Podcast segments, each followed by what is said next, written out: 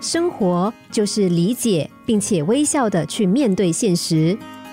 有个男子非常努力的工作，一直期待着父亲能够夸奖他，但是他父亲的个性却非常传统、严肃，口中从来都不轻易透露一句赞美的话。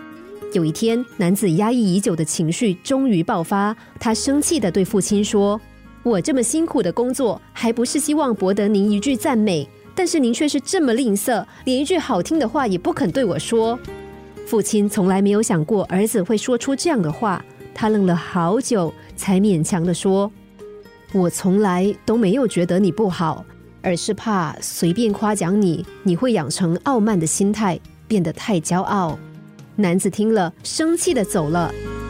回到家，他还是非常生气，便把这件事告诉太太。太太听了，说。你何必这么生气？你为什么不这么想呢？今天爸对你说：“我从来没有觉得你不好。”这句话换个说法，不就是我一直都觉得你很好吗？爸根本就是在夸你啊，不过就是转了个弯罢了嘛。男子听了恍然大悟，这才体会到每个人个性不同，说话的方式、表现的方式也不同。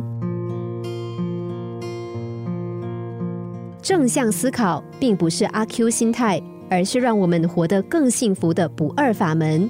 因为只要稍微换个角度看世界，你就会发现这个世界变得大不同。乐观的人，就算身处寒冷的冬天，也能够快乐的欣赏皑皑白雪的美；悲观的人，就算活在鸟语花香的春季，却也只看到地上凋落的花瓣。遇到低潮时，换个角度看世界，我们就会发现。其实身边处处都有美丽的风景，只是我们未曾留心。